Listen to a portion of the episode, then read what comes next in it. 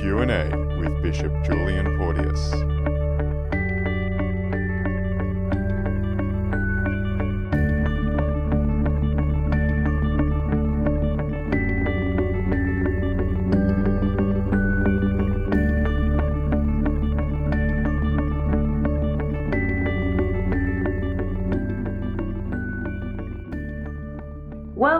Radio listeners, those new and those old faithful followers of ours here on Q&A. We're back with another session with Bishop Julian Porteous where we get to drill him with hard questions. On the interrogation panel we have myself, Javina Graham, and Mr. Jeremy Ambrose.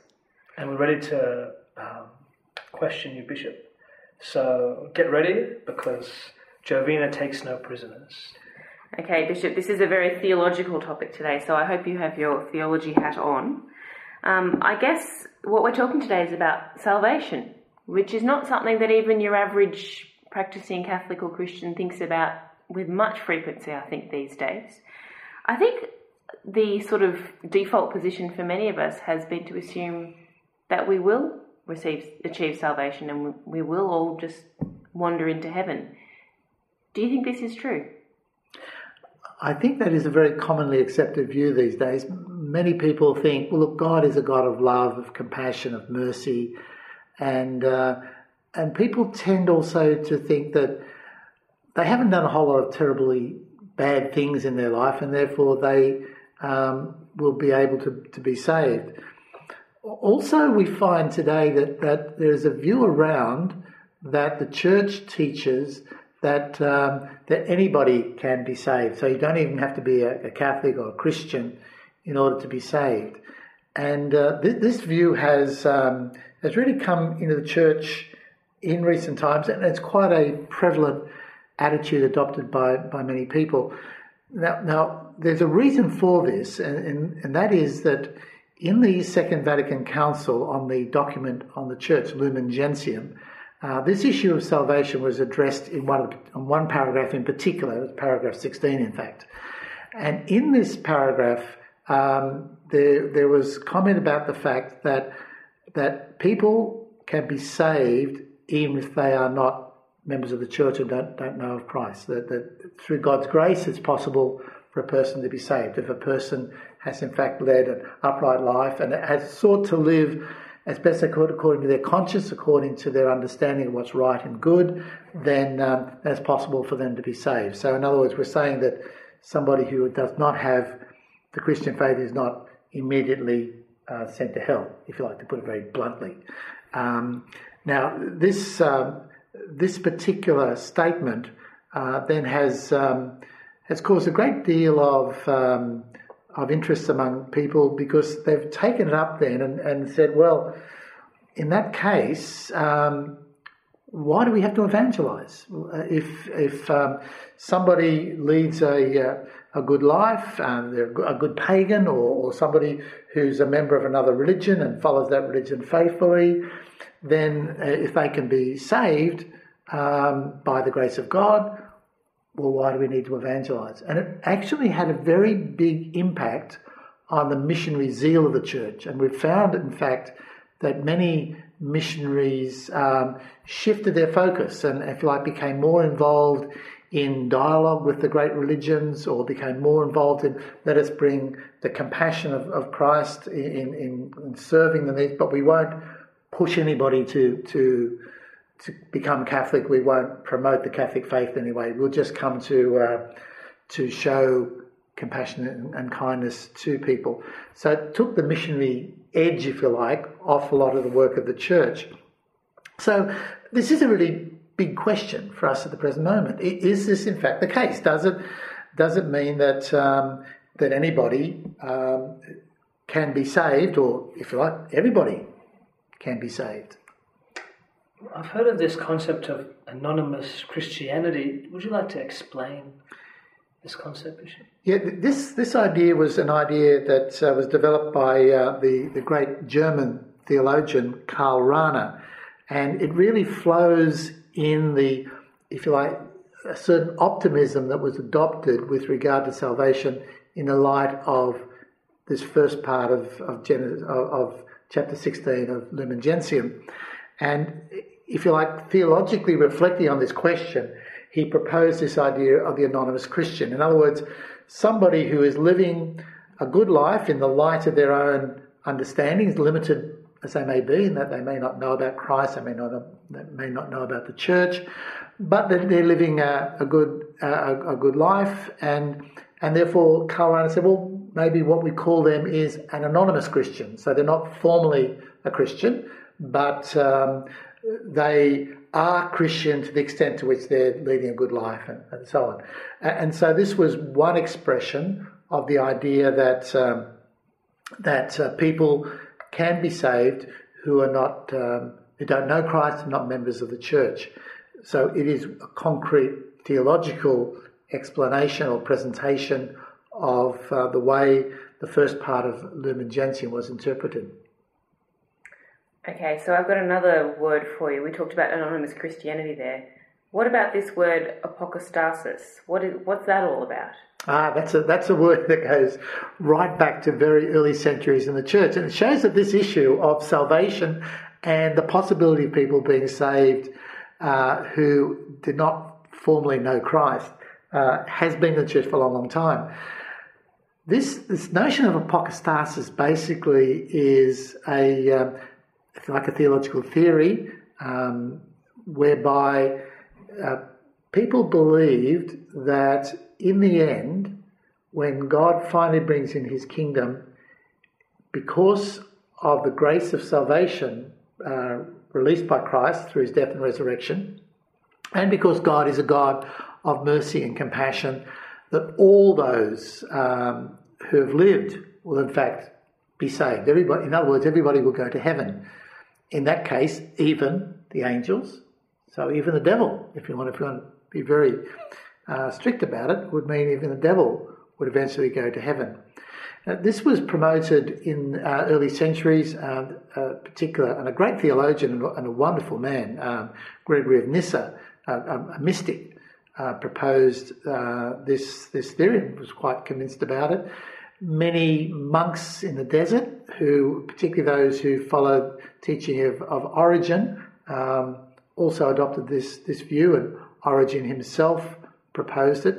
These were very good and saintly people. They weren't uh, crazy heretics or something, but but this was something, if you like, it was a, there was a certain logic to it that you could understand that um, that that because salvation, Christ died for all, and therefore all can benefit from the salvation. And secondly, this focus on the mercy and uh, and kindness of God. However, it does run into some very real uh, problems with regard to the teaching of Christ himself. I mean, Christ was very, very clear that there would be, in the end, at judgment, there would be the sheep on one side and the goats on the left. Uh, he talk, spoke many, many times about the reality of hell and, and the, the possibility of eternal separation from God, damnation, if you want to put it that way. So so while this theory was put forward, uh, it does seem to run quite counter to the um, to the teaching uh, of, of Jesus himself, and also the teaching that is found in um, in, in the, the St Paul's letter to the Romans in chapter one in particular.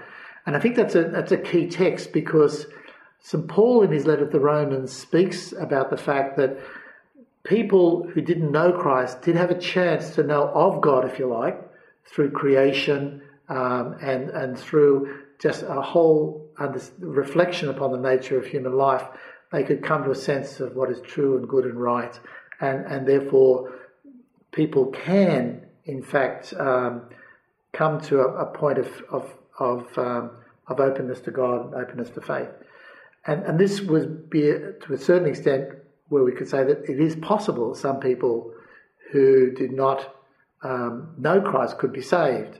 So the church would, does teach that. However, St. Paul also teaches about the fact that most people in that situation didn't live upright lives, didn't, in fact, pursue the good, the truth, and the truth. In fact, they, they allowed their minds to become darkened. They got caught up in all sorts of, of um, moral actions which were clearly wrong and, and, and evil. And, and they actually lived lives which were destructive of goodness and, and truth. And I think that's the part uh, of the teaching that, that isn't uh, understood. You see, if you look at the whole paragraph 16 in Lumen Gentium, you'll see that the latter part of that uh, paragraph actually talks about what St. Paul is talking about in his letter to the Romans. Talks about the fact that while it is possible, it's also likely to be uh, improbable that people will, in fact, be saved. Um, where Jesus says, you know, those for those who have more, more will be expected. It's like saying that that um, that that we who have faith have a certain advantage, and we do have an advantage. We know the truth. We have the grace of God active in our lives, um, and God expects more of us. So we are to be saints. We we can't just settle for mediocrity. But it's also true that those who are not who don't have faith and are not living under the full uh, impetus of the gospel and, and the grace of God uh, do find it do find it more difficult and, and, and do in fact fail and, and and we have to face the fact that the world around us sadly is so marked by the evil of, of humanity, by the by sin, by destruction of, of human life and human dignity. I mean, we cannot be naive about the reality of evil and the possibility of people who are not under the grace of God being able to live upright lives so that they will, in fact, be saved. So there remains an urgent um, missionary uh, uh, impetus required by the church. Um, and so, what I think is very important in this question of salvation is that um, while we understand that people can be saved by the mercy of God, and that's true, who don't know Christ and haven't, haven't lived in the church, but at the same time, we cannot say that all are going to be saved or the vast majority will be saved. And so the, the task of the church of bringing the truth and the power of the gospel to people's lives is as urgent as ever. Wow, that means that we actually have a, a great responsibility on our hands being members of the body of Christ and as a church going out there to, well, to not take it so easy and, and be relaxed and think, oh, everyone's going to heaven anyway. That's right. Well, thank you very much for this very truthful and earnest reflection on salvation.